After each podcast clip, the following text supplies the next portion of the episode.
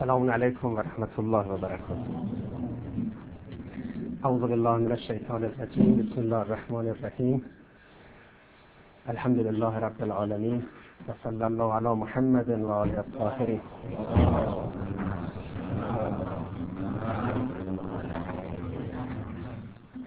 توفیق دیگری نصیب من شد که در این محفل دینی شریف خدمت سروران محترم باشم.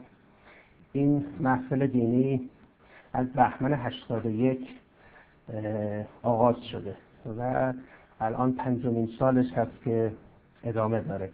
در این چهار سال گذشته مباحث مختلفی از سوی دوستان در اینجا مطرح شده. بانی محترم مقرر داشتم که در سال جدید سال 86 بحث حول محور حقوق بشر باشد. لذا دوستان در جلسات آینده که در این محفل شریف حضور به هم خواهند رسانید. همواره تا پایان سال دیدگاه های متفاوتی را در زمینه حقوق بشر خواهند شنید. این بحث یک بحث مقدماتی خواهد بود. احتمالا بسیاری از نکاتش رو قبلا خوندید یا شنیدید. منتها چون قرار است گفتگوهای متعددی در این زمینه در اینجا دنبال بشه. بنابراین من صرفا طرح بحث بکنم عنوان پیشنهادی اسلام و حقوق بشر بوده. اولین نکته که در این زمینه میباید به بهش توجه کرد این که مراد ما از حقوق بشر چیست؟ چون گاهی این واژه رو به کار می‌بریم به خصوص علمای بزرگواردین استعمالش می‌کنن ولی که مراد اون نیست که الان در عرف بین المللی از این واژه اراده میشه. گفته می شود که در اسلام حقوق بشر داریم. فکر نمی کنم هیچ کسی در این گزاره با ما مخالف باشد. حتی گفته می شود که ما در اسلام حقوق بشری بهتر از دیگر مکاتب و تا اعلامیه جهانی حقوق بشر داریم. بیشک گویندگان این گونه سخنها اونچه که از حقوق بشر اراده کردند حقوق انسان هاست بدون اینکه به این نکته توجه بفرمایند که وقتی ما می‌گوییم حقوق بشر یعنی حقوق بشر از آن حیث که بشر است بدون هیچ قید و شرط یا به عبارت دیگر حقوقی که در هیچ شرایطی قرار نیست از انسان زایل شود. همه انسان ها از آن برخوردارند. بدون اینکه جنسیت دین مذهب عقیده رنگ نژاد در این حقوق تأثیری داشته باشد. لذا از کسی که می‌گوید ما در اسلام حقوق بشر داریم یا در تلقی سنتی از اسلام حقوق بشر داریم میباید پرسید که آیا این حقوقی که ذاتی انسان است و از او قابل جدا شدن نیست و جنسیت دین و دیگر نکاتی که ذکر شد در او باعث تفاوت و تغییر نمیگردد. آیا در اسلام اسلام سنتی تلقی سنتی از اسلام سراغ داریم یا نه؟ اگر این نکته را قبول کنیم که حقوق انسان از آن حیث که انسان است. در این صورت وقتی دینمان را تعالیم فعلی دینمان را با اسناد حقوق بشر مقایسه کنیم به این نتیجه می‌رسیم که بین این دو مجموعه عموم خصوص منوج برقرار است. مراد از عموم خصوص منوج این است که مواردی هست که هم در اسناد بین المللی حقوق بشر پذیرفته شده است. هم در تعالیم سنتی ما از آنها نشان یافت می شود برای نمونه اینکه نژاد در حقوق انسانی تأثیری ندارد یکی از افتخارات اسلام است. اینکه نژاد ما چه باشد هیچ دخالتی در حقوق انسانی ما ندارد. همه آدمیان از با نژادهای مختلف از حقوق واحدی برخوردارند. یا رنگ پوست در هیچ تلقی از اسلام دخالتی در حقوق انسانیش ندارد. بنابراین یکی از ادله گرایش شدید مردم افریقا و بسیاری از سیاهان موجود در آمریکا به اسلام که بالاترین گرایش درجه گرایش به یک دین رو هنوز تشکیل می‌دهد به واسطه همین تلقی تصاوی طلبانه است که در اسلام وجود دارد. ثروت یا موقعیت های اجتماعی یا حسب و نسب در حقوق انسان ها دخالتی ندارد. هیچ کس به واسطه دارا بودن یا فقیر بودن حقی به او داده نمی شود یا حقی از او سلب نمی شود این از نکات بسیار ارزنده است از مشترکات این دو مجموعه محسوب می شود اگر کسی هم می‌خواهد بحث از تعارض کند بیشک این نکات مثبت رو میباید ابتدا در نظر داشته باشد.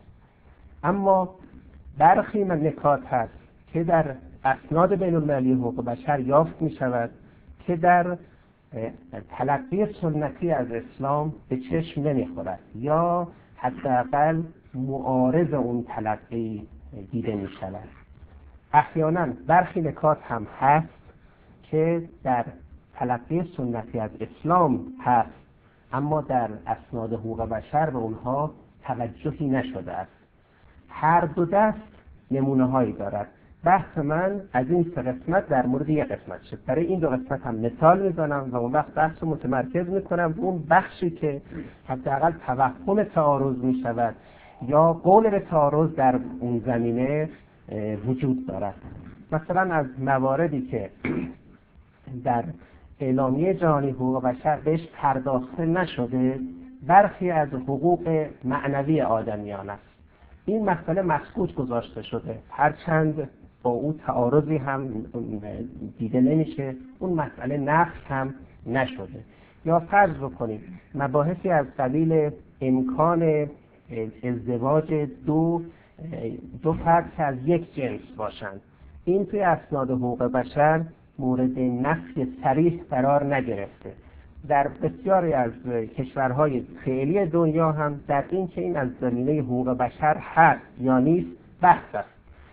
نه اثباتش در این اسناد یافت می شود و نه البته نفیش ولی که در اسلام و دیگر ادیان ابراهیمی به سراحت این مطلب نفی شده و این رو مخل حقوق آدمیان دانستند مخل انسانیت انسان دانستند از این بخش که بگذاریم بخشی هست که در اسناد حقوق بشر اثبات شده اما در اندیشه دینی و در تلقی اسلامی تفاوت منظر و تفاوت دیدگاه مشاهده میشه. وقتی گفته می شود اسلام و حقوق بشر همه انظار متوجه این بخش می شود مرادمون از اسناد حقوق بشر هم اون چیزی که در 1948 توسط مجمع عمومی ملل متحد پذیرفته شده به عنوان اعلامی جهانی حقوق بشر الان در دست ماست. و کشور ایران هم در دولت وقتش حکومت وقتش این قانون رو این اعلامیه رو پذیرفته. و بعد از اون این البته اعلامیه الزام آور نیست صرفا یک بیانیه بین المللی اما دو میثاق بعد از اون تصویب شده در سال 1966 که اون دو میثاق هم در ایران. در سال 1154 هجری شمسی توسط مجلسین وقت تصویب شده و الان جزء قوانین موضوعه کشور ایران حساب می شود چون پس از انقلاب هم این بخش مورد نفی قرار نگرفته. جزء الزامات حقوقی و همینطور قراردادهایی است که ما شرعا و قانونا موظف به رعایت اونها هستیم. حالا چه کسی اون را دوست داشته باشد چه دوست نداشته باشد.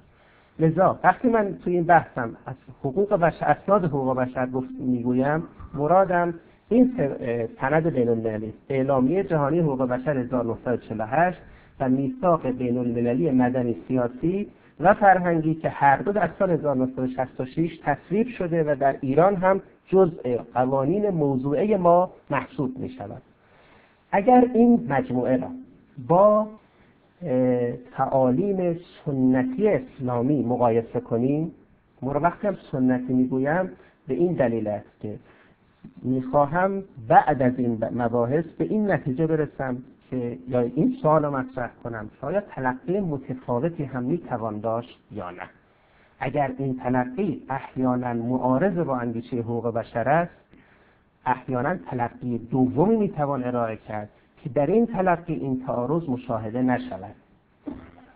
این دو مجموعه رو که با هم مقایسه می‌کنیم یعنی مجموعه تلقی سنتی از اسلام که در کتب علمای دین مرقوم شده و این سه سند حداقل این سه سند بین المللی می‌بینیم در سه محور حداقل تعارض مشاهده می‌شود. یعنی تفاوت منظر می‌بینیم و این تفاوت هم تفاوت بنیادی تفاوت جزئی و ظاهری نیست. محور اول مسئله تساوی حقوق انسان هاست مرادم از تساوی یعنی اینکه هیچ امری از امور بر انسانیت انسان تقدم ندارد. ما اول انسانیم چون انسانیم از یک حقوق کف برخوردار می‌شویم. این حقوق کف حقوق ذاتی یا حقوق طبیعی یا حقوق الهی یا حقوق بشر خوانده می شود حالا اصطلاحات مختلف است. از یک دیدگاه میگن این حقوق ذاتی است. دیدگاه دیگر میگه حقوق طبیعی است. دینداران میگن این حقوق رو خدا به ما داده است. حقوق الهی است. این مجموعه مجموعه کف به نام حقوق بشر خوانده شده و تقدم دارد در هر امر دیگری. یعنی اول انسانی و چون انسانیم از این حقوق برخورداریم. اما در اندیشه موجود ما ما ما انه انسان به واسطه انسان بودنمون از این حقوق برخوردار نیستیم. به ما می‌گویند که تو اول مشخص کن مردی یا زنی. تا به تو بگوییم حقوق مردان چیست؟ حقوق زنان کدام است؟ تو اول بگو مسلمانی یا نامسلمانی؟ اگر مسلمانی از مجموعی از حقوق برخورداری اگر نامسلمانی بگو از اهل کتابی یا از اهل کتاب نیستی اگر اهل کتابی آیا قرارداد ذمه را پذیرفتی؟ ذمی محسوب می‌شوی یا نه؟ اگر ذمی محسوب می‌شوی از مجموعه از حقوق برخوردار خواهی بود. که البته این مجموعه حقوق با اون مجموعه قبلی متفاوت اگر ذمی نیستی معاهد هستی یا نیستی؟ به همین صورت می‌بینیم مجموعه های مختلف حقوقی در دین در تلقی فعلی از دینمان داریم. یعنی به عبارت دیگر اگر بخوایم ساده تر صحبت بکنیم ما یک اصطلاح رایجی در فقهمان در اخلاقمان در کتب معلوفمان داریم به نام حقوق مؤمنان. این حقوق مؤمنان یعنی به زبان سادتر حقوق مسلمانانی که مذهب حق را دارند از دید ما شیعه هستند. این یک مجموعه حقوقی. است معناش این است که مسلمانان دیگر مذاهب از برخی از این حقوق برخوردار نیستند.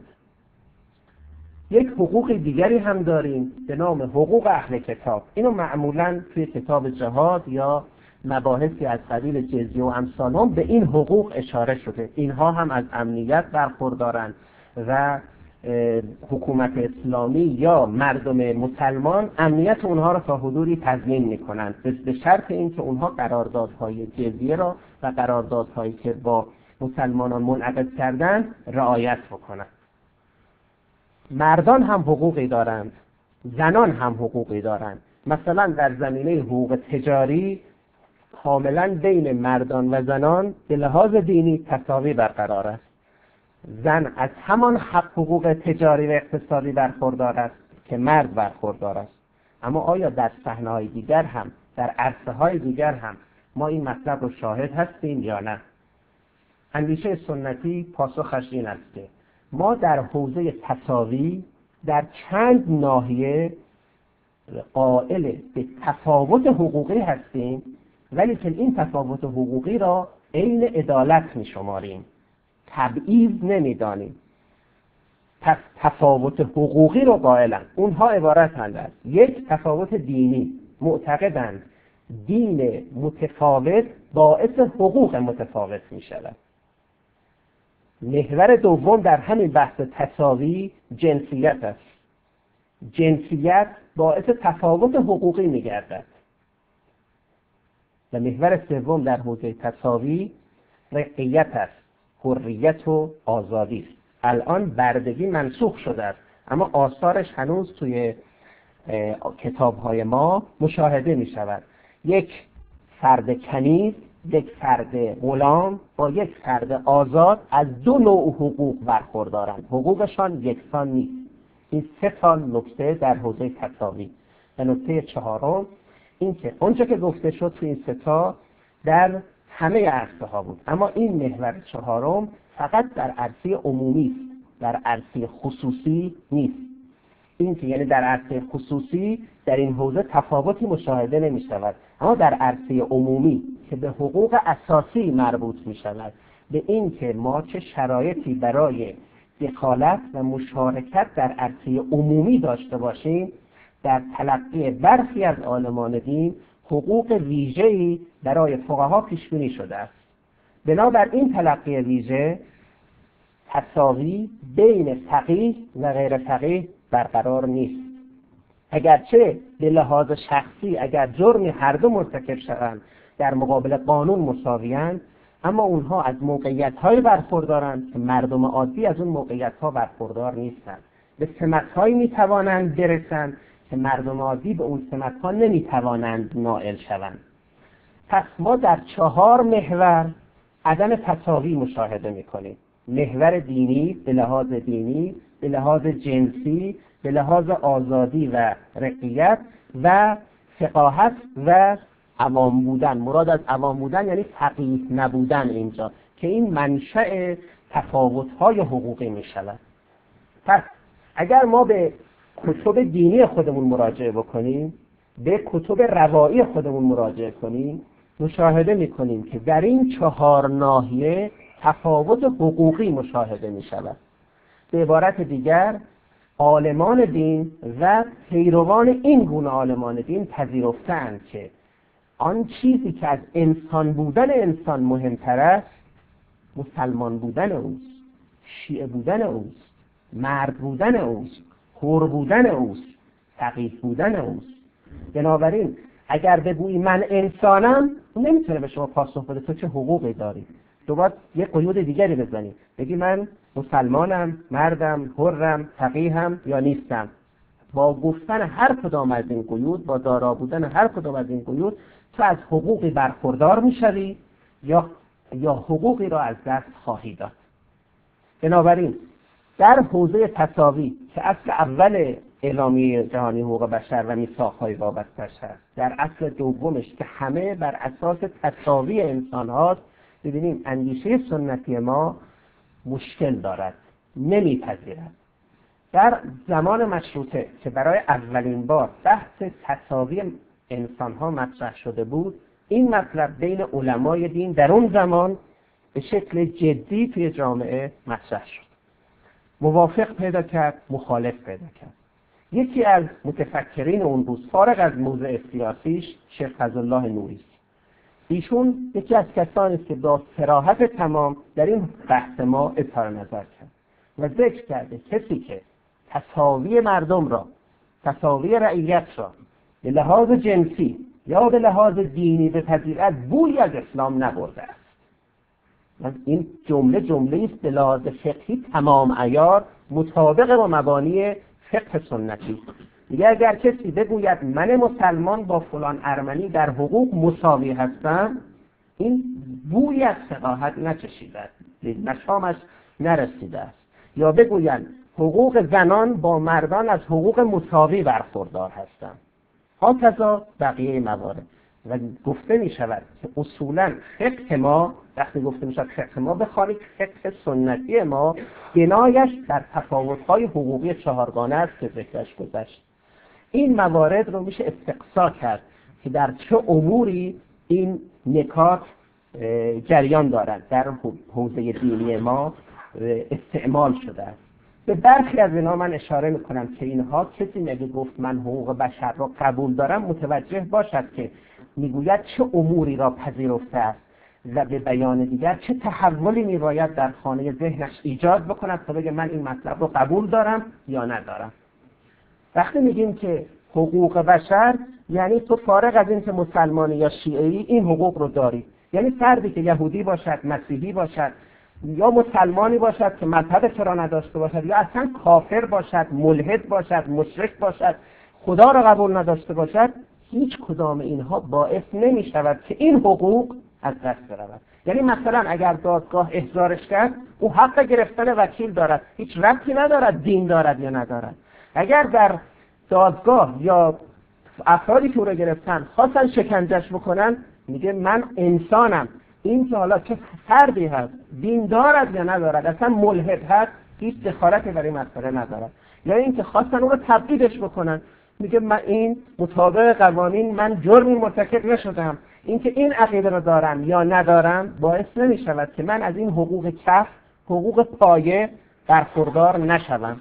لذا مثلا کاری که آمریکا با زندانیان گوانتانامو کرد خلاف سریح همین بدیهیات حقوق بشر محسوب می شود یعنی دیگه تو چون جز القاعده ای یا مرا قبول نداری یا خلاف امنیت ملی به هر شکلی وارد مبارزه شده ای پس تو از حقوق حداقل زندانی برخوردار نیستی.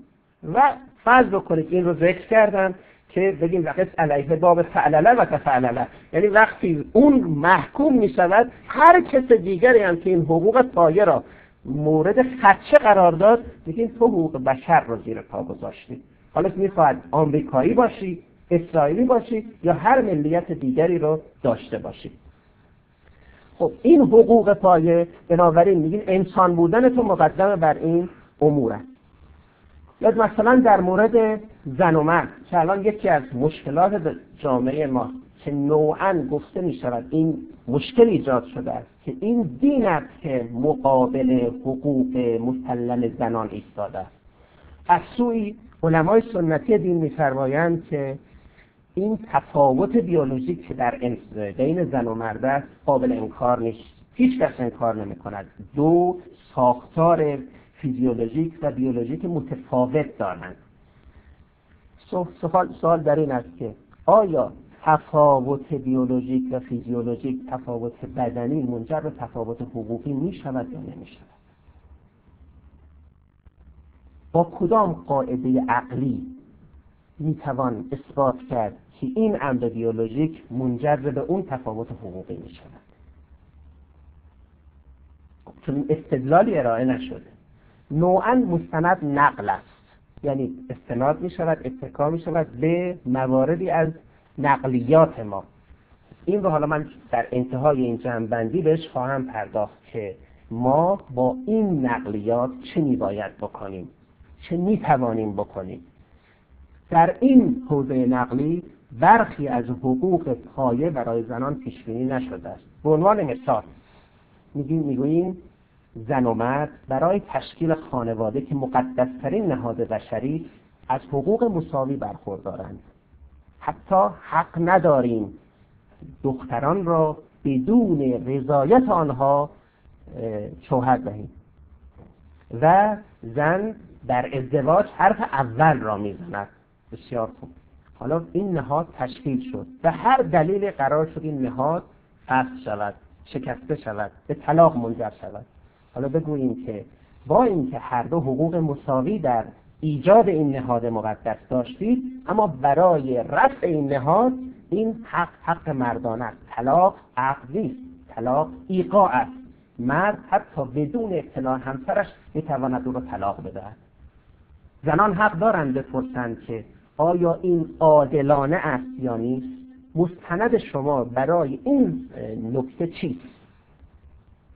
خب اینجا باید پاسخ اوقلایی بدیم که نیمی از جامعه رو راضی کنیم که این مطلب صحیح است عادلانه است اوقلایی است اخلاقی اگر باز اتکاب نقل کردیم صرفا گفتیم این مطلب نقلی است و شما تعبدا باید این مطلب را بپذیرید. یا وارد حقوق مدنی شدیم. میگیم که در حوزه دیات دیه زن نصف دیه مرد در ارث دیه زن یا نصف است یا کمتر به اعتبار مادر بودن و ویژگی خواهر بودن و موارد دیگری از این قبیل. در حوزه شهادت در بسیاری از امور شهادت زن پذیرفته نیست. هر جام شهادتش پذیرفته هست میباید دو زن معادل یک مرد شوند. و مواردی از این قبیل. خب این حاصلش این می‌شود که اون وقت زن می‌پرسد که آیا دین تو مرا به عنوان موجود درجه دوم پذیرفته است و توی مرد موجود درجه اولی؟ این که ما از گوهر واحدی آفریده شده ایم و لقد کرمنا بنی آدم برای ما خوندیم ما من فرزند بنی فرزند آدم نیستم. فقط تو مرد فرزند آدم هستی. این که من با تو تفاوت بدنی دارم به چه دلیل منجر به تفاوت حقوقی می شود این هم به جای خودش محفوظ خواهد بود. میباید پاسخ بدهیم. در مورد بردگی که حالا چون فعلا برده نداریم برده به شکل سنتی نداریم از خیرش در نگذاریم اجازه بدید برای که بقیه بحث برسن به اون بحث اصلی عمومی هم نپردازم که بپرسیم اگر کسی این ضوابط حقوق بشر را پذیرفت به چه دلیل تصمیمات کلان در حوزه عمومی صرفا به عهده افراد خاصی سپرده شده باشد؟ و همگان نتوانند در اون امر کلان مشارکت داشته باشند. حالا این چهار محور بحث تصاویر را برای ما مجسم می سازد اگر مسلمانی عالمی خواست بگوید من حقوق بشر را قبول دارم یعنی تصاویر رو در این چهار مرحله پذیرفتم اگر پذیرفته به همه لوازمش هم میباید پایبند باشه محور دوم تعارض یا لاقل توهم تعارض محوری است که می‌توان از او به عنوان آزادی های عقیدتی دینی قلم و بیان نام برد. اینها هم در ماده 18 و 19 اعلامیه جهانی حقوق بشر و میثاقهای وابسته ذکر شده مراد از آزادی مذهب دقیقا این امور است. یعنی افراد آزادانه می توانند یک دین را بپذیرند آزادانه می توانند آن دین را ترک کنند. آزادانه و با اختیار می توانند افعال اون دین را انجام بدهند یا ترک کنند. و می توانند آزادانه تعالیم اون دین رو تبلیغ کنند به فرزندان خودشان بیاموزند ترویج کنند و بر اساس تعالیم اون دین عبادتگاه بسازند معبد بسازند. خب در این حوزه همه آزادند. وقتی ذکر می‌کنیم این رو بر دینداران و علمای دین عرضه می‌کنیم می‌پرسیم کدام یک از این مواردی که گفتیم را شما باور دارید؟ بیشک می‌گویند مردم همه آزادند مسلمان شوند. هیچ کس حق ندارد به زور آنها را از مسلمان شدن مانع شود. لا اکراه کردین تو این حوزه وارد می شود میگیم بسیار خوب. از این سمت همه آزادن خب سمت دوم بخش دومش. اگر کسی به اشتباه به غلط تصمیم گرفت از این دین خارج شود. به عبارت دیگر مرتد شود. معناش چه خواهد بود؟ اگر بگوییم آزادی یعنی تو آزاد هستی قاصرا یا مقصرا یا جاهلا هر چه عنوانی روش بگذاریم دیگه از این به بعد این دین را نداشته باشید اشتباه می‌کند غلط می‌کند فردی چنین بکند چه کارش می‌کنید؟ که ایشون پدر و مادرش مسلمان بوده یا نه؟ مرتد فکری محسوب می شود یا مرتد ملی محسوب می شود در این صورت مرد باشد حکمش اعدام است. زن باشد حکمش حبس و اعمال شاقه با ویژگی های خاص خودش.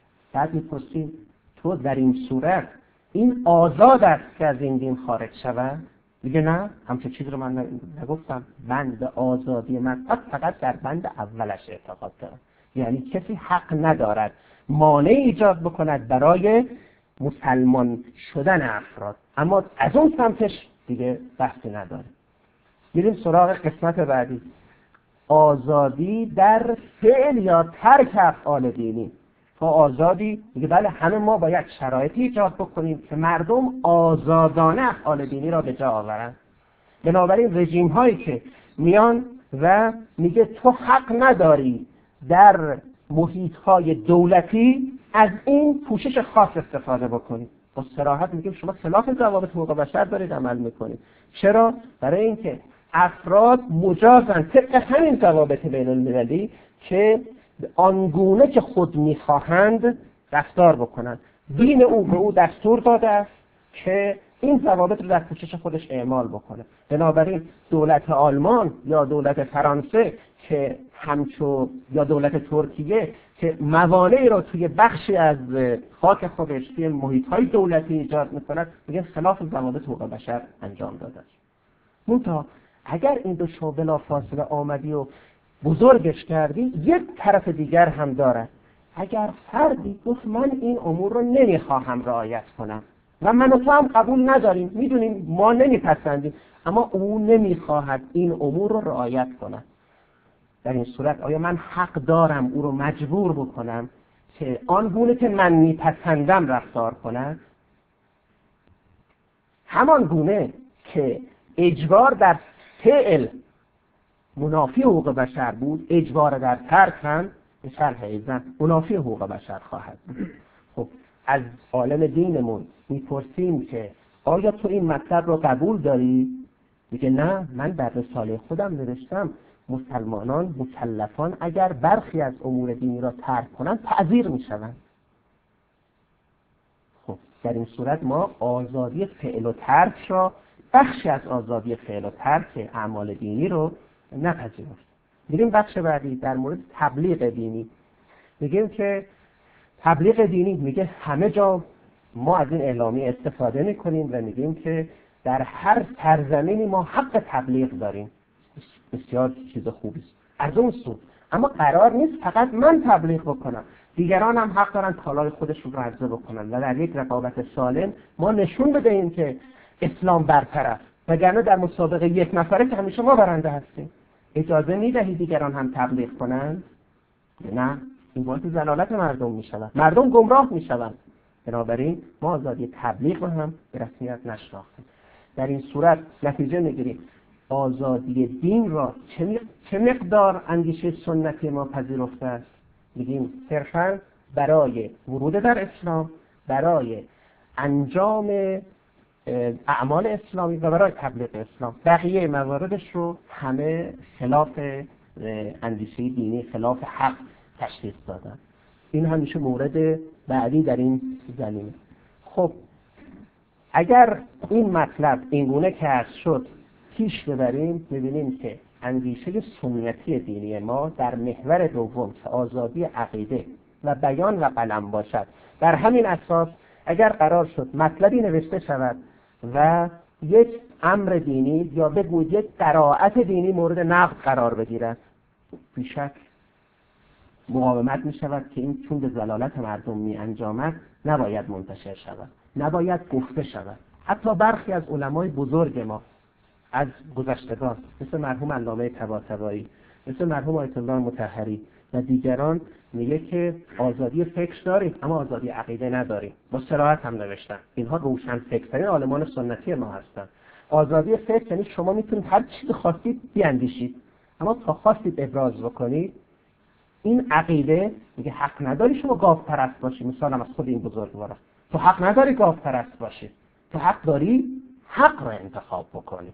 ببینید تو این حوزه اگر کسی گفت حقوق بشر رو باور دارم فارغ از این که دیگری رو حق می‌دانیم یا باطل. بحث این است. نه آنچه من حق می‌دانم. هر چیزی که چارچوبی به نام قانون درست می‌کنی میگیم تو تو این چارچوب می‌توانی سخن خودت را بیان بکنی. ابطالش هم باید تحمل بکنی. این نیست که فقط تو تعیین سخنان انتشار پیدا کند نقد سخنان تو هم منتشر می‌شود. اگر این اندیشه بر سر کار بیاید یک سیاست خاص هم پشتوانش خواهد بود. و اون سیاست خود سیاست سانسور خواهد بود سیاست اعمال فشار و سیاست اعمال زور خواهد بود. مبتنی بر این اندیشه. این میشه محور دوم. پس تا کنون دو محور رو ذکر کرد یکی تصاوی در چهار نکته و دیگری مسئله آزادی عقیده دین بیان و قلم. اندیشه سنتی با اندیشه حقوق بشر در تعارض است. محور سوم محوری به نام مجازات های خودسرانه مجازات های خشن و شکنجه. هر ستارم با هم ذکر می‌کنیم. خوشبختانه در این زمینه اتفاق نظر بین اندیشه سنتی ما وجود ندارد. برخلاف اون دو بخش قبلی که اتفاق نظر بود. اما در این محور سوم اختلاف نظر جدی است. اما متاسفانه وجود دارد. یکیش مجازات های خودسرانه مراد از مجازات خودسرانه یعنی اینکه افراد بدون طی دادگاه مراحل دادرسی افرادی خودسر شخصا تشخیص بدهند که جنابالی محضور دم هستی و خودشان قاضی باشند خودشان هم مجری حکم باشند. و بلا فاصله حکمم صادر بکنند اگر در هر کشوری در هر جامعه همچون امری باشد بگیم این خلاف ضوابط حقوق بشر است. چرا؟ برای اینکه برخورداری از دادرسی عادلانه امکان دفاع اینا از بدیهیات حقوق قضایی ماست.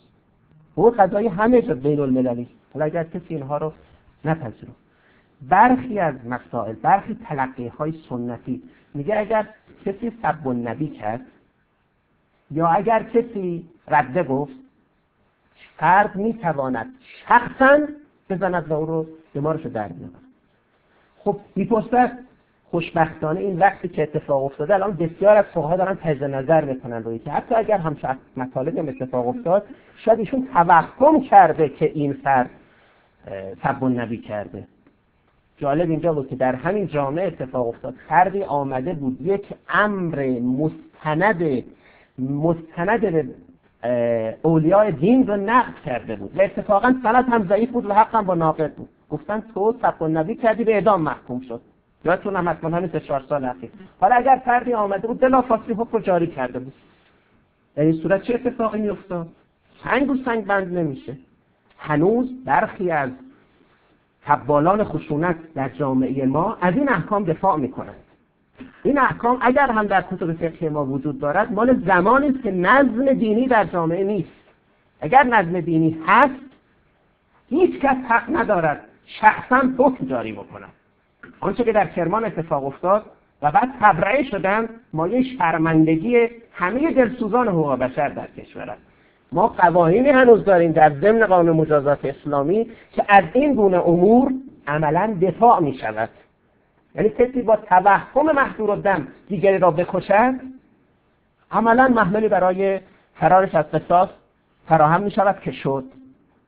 پس یک محور سوم یک مسئله مسئله مجازات های خودسرانه است.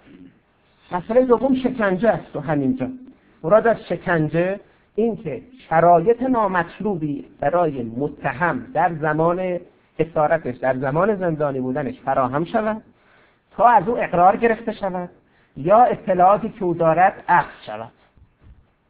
خب متاسفانه این در بسیاری از جوامع رعایت نمی شود. به میزانی که تا مورد رو مورد امنیتی تشخیص دادن فرد دارای اطلاعاتی دانستند شروع می‌کنن به این امور رو در موردش انجام داد من اجازه بدید همش مثال های فرامرزی بزنم که راحت تر سخن بگم.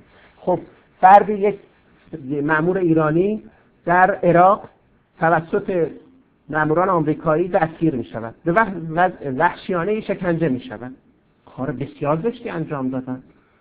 اینکه بخوان اطلاعاتی از او بگیرن و بدن او رو به لحاظ فیزیکی یا روانی تحت فشار قرار بدن کار بسیار ناشایستی و خلاف ضوابط حقوق بشر. اما یادمون باشد این نیست که فقط آمریکایی های اعمال زشت رو انجام بدن هر کس دیگری در هر لباس دیگری این افعال رو انجام بده تا اقرار بگیرد شکنجه محسوب میشه و قطعا شکنجه طبیع هست. حالا مسلمان شکنجه شود یا غیر مسلمان؟ هم عقیده من باشد یا هم عقیده من نباشد. نکته سوم در این محور سوم بحث مجازات های خشن است. دنیا داره به سمتی پیش برود که مجازات ها از مجازات های فیزیکی کاسته شود و به مجازات های غیر فیزیکی افزوده شود.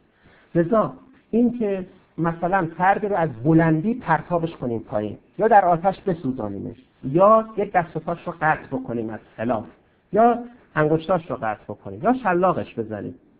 اینها به عنوان مجازات های خشن شمرده می شود بنابراین اگر فردی میگه که این خلاف حقوق بشره تقریبا همه حدود و همه تعذیرات شلاقی ما تعذیرات جلد ما این موارد رو شامل می شود فردی که میگه من حقوق بشر رو قبول دارم یعنی اینکه آیا تو پذیرفتی که در این مجازات ها تجد نظر بکنی یا نه؟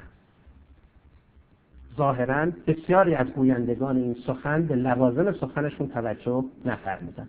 خب این قسمت رو جنبندی کنم. ما در سه محور اندیشه سنتی ما با اسناد حقوق بشر تعارض دارد در تصاوی در چهار قسمت در آزادی های عقیدتی دینی قلم و بیان و به طبع اینها سیاسی مانند اینها و در حوزه مجازات های خشم خودسرانه و شکنجه. خب این این میشه توصیف تعارض. وقتی میریم سراغ قائلان به اندیشه سنتی می‌گوییم مشکل را چگونه رفع بکنیم؟ آیا شما باور دارید که اینها این احکامی که معارضند در این سه محور مشکل دارند یا نه. غالبا این نکته گفته می شود که آنچه که در متن دین است مبتنی بر مساله خفیه تعبیه شده است. خداوند حکیم است و همه آنچه که فرموده است از سر حکمت بوده است. ما عقلمان ناقص است. ما نمی‌توانیم همه ابعاد رو در نظر بگیریم. بنابراین شما این مطالبی را که با عقل ناقص خود تشخیص داده اید نادرست است. درست همان است که در متون دینی ما آمده است. معنای این سخن این است که عقل جمعی انسان ها در حوزه اجتماعیشان با این مثال هایی که زدیم اینها ناسواب تشخیص دادند و اون نکته ای که خلاف اینها آمده اونها مبتنی بر ثواب است. می‌پرسیم عدالت فهمیدنی یا نفهمیدنی؟ تعبدی است یا تعقلی؟ دین ما می‌گوید مذهب ما خدا را عادل می‌داند. اصلا تفاوت ما و دیگر مسلمانان دقیقا یکیش به واسطه عدالت است. به ما عدلیه گفتن و بخشی از اهل سنت که معتزله باشن ادعام این بوده است که ما می توانیم عدالت رو کشف بکنیم بفهمیم و خدا هم بر آن چیزی که ما به عنوان عدالت فهمیده این حکم می کند دین را پذیرفته ایم چون عادلانه است. نه اینکه عدالت را پذیرفته ایم چون دینی اصلا عدالت دینی و غیر دینی ندارد. میگیم شمایی که از عدلیه بوده ای و بعد از نزاع عدلیه علمای ما به دو دسته شدند اخباری شدند و اصولی شدند و اصولیان کسانی بودند که گفتند در کنار نقل ما استنباط عقلی را هم اجمالا میپذیریم. حالا حال روز ما به جایی رسیده است. که برگردیم برگشتیم شبیه اخباری ها شبیه اشعری ها می‌گوییم عقل ما در این حوزه ها توان استنباط ندارد جزئیات را درک نمی کند اگر زن چنین می‌گوید میگه من تحصیلاتم چند برابر این مرد است. اگر من کشته شوم نصف او خونبه های من است. به چه دلیل؟ توجیه کنید استدلال کنید. هیچ استدلال عقلی نداریم. باید به نقل متکی باشیم. می‌پرسیم آیا این نقل هایی که در اختیار شماست اینها همه در مقام بیان احکام ثابت و دائمی هستند یا احتمال دارد که این نصوص در مقام بیان احکام متغیر بوده باشند؟ تمام این تعارض ها از این پیشفرض ناشی شده است. انه این که ما هر حکمی در کتاب و سنتمان آمده است همه در مقام بیان احکام ثابت و لا یتغیر و لا زمان و لا مکان بودند پرسیم آیا رسول الله صلوات الله علیه؟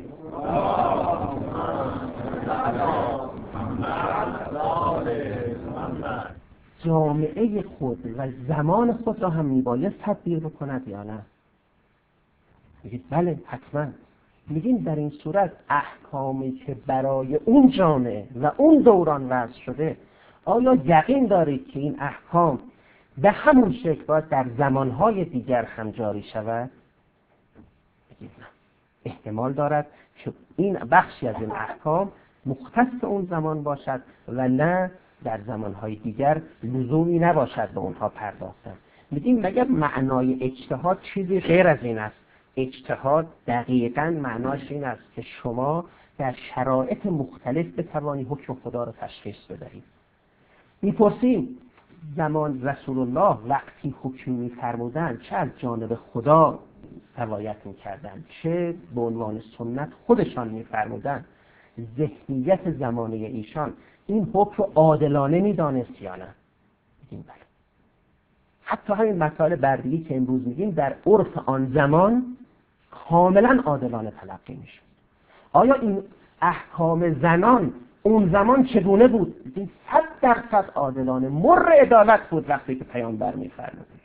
میگیم اقلانیت اون روز اون رو چجوری تشخیص داد؟ میگیم پیشرفته ترین حکم زمانه خود بود این احکام. در عصری که نازل شده بود و صادر شده می‌پرسیم اگر امروز رسول الله تشریف داشتن و ما خدمتشون مشرف بودیم و از ایشان میپرسیدیم. می‌گفتیم اگر چیزی عادلانه باشد اقلایی باشد اخلاقی باشد این رو شما نظرتون چیه؟ این یقین داشتیم که ایشان می‌گفتن دین من همینها را می‌گوید من آمدم تا طیبات رو برای شما تحلیل کنم خواص رو تحلیل بکنم. خب یکی از اینها همین امور است که الان شما دارید بهش اشاره می‌کنید. میگیم که بنابراین می‌توانیم ما این را نتیجه بگیریم که اگر امری را عادلانه اقلایی و اخلاقی تشخیص دادیم این قرینه می شود برای اینکه این امر دینی است. و احیانا استنباط علمای ما از اون امر نادرست بوده. اشکال به دین بر نمیگردد اشکال به فهم ما دینداران برمیگردد. همه عرض من این است که کاری نکنیم که دین خود را مقابل مسلمات عقلی قرار بدهیم. هر زمان که دینداری مقابل مسلمات عقلانی قرار گرفته اون که محکوم شده و حذف شده از صحنه تاریخ و جامعه اون تلقی از دین بوده است. اندیشه حقوق بشر در عصر ما حداقل اون حقوق کفش اون حقوقی که ذکرش داریم می‌کنیم تبدیل به اقلانیت این دوران شده است. شبیه منطق و فلسفه در گذشته تاریخ. وقتی منطق اولین بار وارد عرصه مسلمانان شد بسیاری از علمای قشری و ظاهری مخالفت کردند. گفتن حالا سعر کفار این آب دهن کفاره. این ارسطو اومده حرفا رو زده. ما هر چه حق باشد تو کتاب و سنتمون یافت می‌شود. کجا توش منطق احتیاج داریم؟ بعد از مدتی شروع کردن. اونایی که منطق یاد گرفته بودن گفتن این استدلالی که داری می‌کنه قیاس شکل اول است. مگر همین رو نمیگی؟ میگی چون. همین چون که بخوای بگی استدلال است یه قیاس است. اینا که نمیشه ازش فرار کرد. به تدریج امثال غزالی آمدن. شیخ الاسلام زمان خودش بود. آمد منطق رو وارد دین کرد کرد اثبات کرد که آقا کسی که منطقی کار می‌کند کافر نشده است. همین مشکل در مورد فلسفه داشتیم. مدت ها کسانی که کار عقلی می‌کردن متهم می‌شدن به خروج از اسلام. ادهی زمانی گذشت و امثال نصیر پیدا شدن و این رو وارد متن دیانت کردن. امروز ببینیم کلام ما فلسفی شده. ظاهرا مباحث حقوق بشر هم بخشی از حکمت عملی است به زبان گذشتگان اگه بخوام سخن بگم. که امروز آمده مقابل شما. این که ما اول رو کشف کردیم یا نکردیم هیچ مهم نیست. این با اینکه انسان غربی مبتکرش بوده اما این تجربه انسانی است. ما از پیامبرمون یاد گرفتیم که فرمود الحکمت و ضالت المؤمن. حکمت گم شده مؤمن است.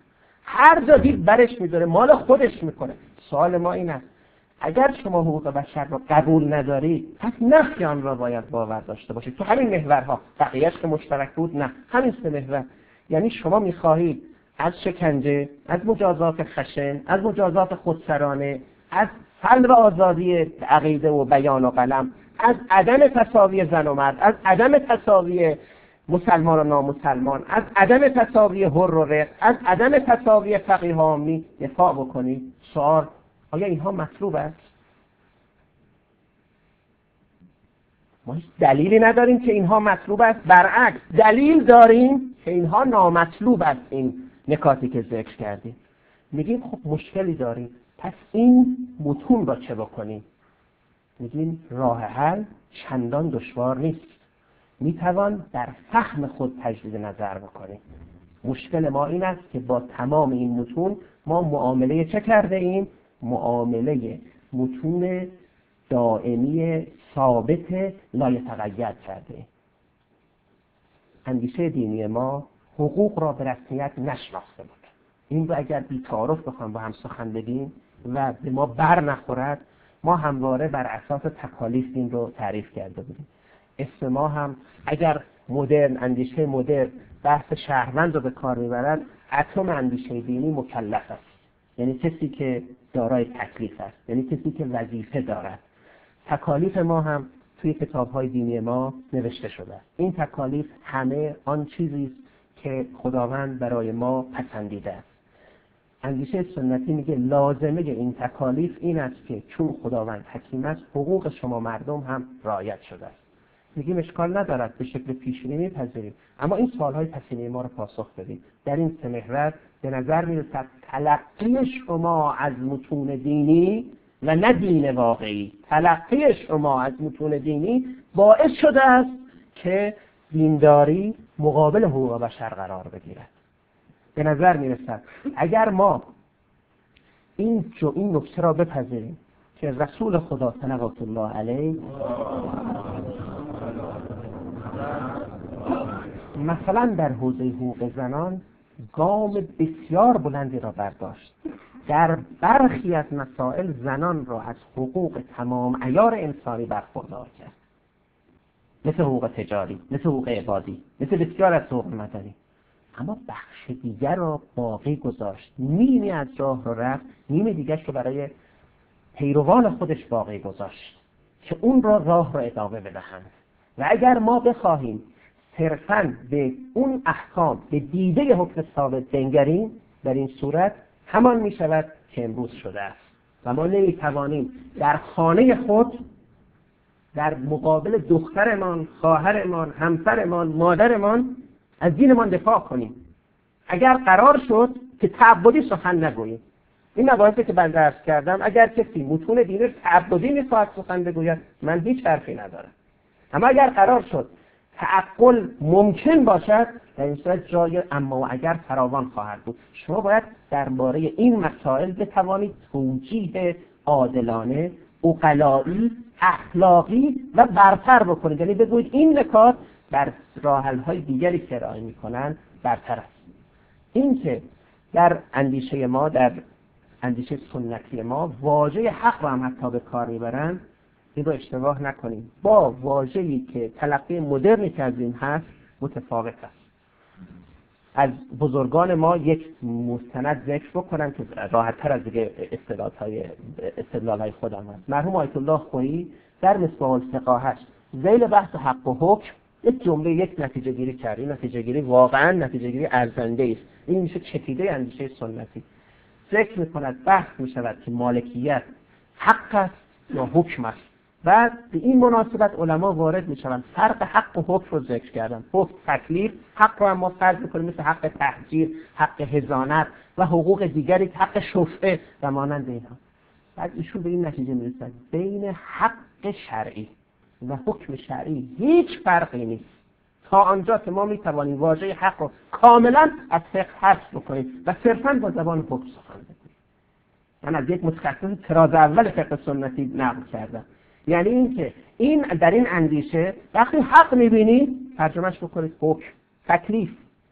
اما اینی که توی اندیشه حقوق بشر به کار برده می شود معناش تکلیف دینی نیست. معناش دقیقا حق اقلایی است. یعنی ما آدم ها در مسائلی به این نتیجه رسیده ایم که دنیای خود را اگر اینگونه به چرخانیم بهتر اگر شما می‌گویید نه باید اثبات بکنید این رویکرد رویکرد غلطی با صرف بحث نقلی نمی‌توان این رو رد کرد. ضمنا در مجموعه دینی ما عمومات و مطلقاتی هم هست که احیانا می‌توان بگوییم با این عمومات مطلقات میشه از این اندیشه حقوق بشر دفاع کرد. اما در مقابل این عمومات مطلقات خاصها و مقیدهایی هم هست که به هیچ وجه با تلقی سنتی اجازه برداشت حقوق بشری را نمی‌دهد. خوشبختانه این اندیشه فعلا در جامعه ما شروع شده است. یعنی به فتاوای علما. در همین دو سه دهه اخیر اگه نگاه بکنیم من احساس می‌کنم رگه های نزدیک به اندیشه حقوق بشر مشاهده می شود فاصله هنوز خیلی زیاد است. اما قدم ها شروع شده به برداشتن. ببینید یک استدلالی من سه نفر الان اسم می‌برم سخنم تمام. یک استدلال مرحوم آیت الله خمینی کردن. اینکه این شیوه تفکر شیوه دوران کوخنشینی است. اینو شما بگیرید تو بحث شطرنج و مواردی که استدلال شد. و بعد آوردن بحث زمان و مکان در فقه. اگر همین نکته دنبال شود با همین ضابطه با همین استدلال میشه برخی از مباحث حقوق بشر را به فقهایی که این ضابطه را قبول دارن نزدیکشون کرد.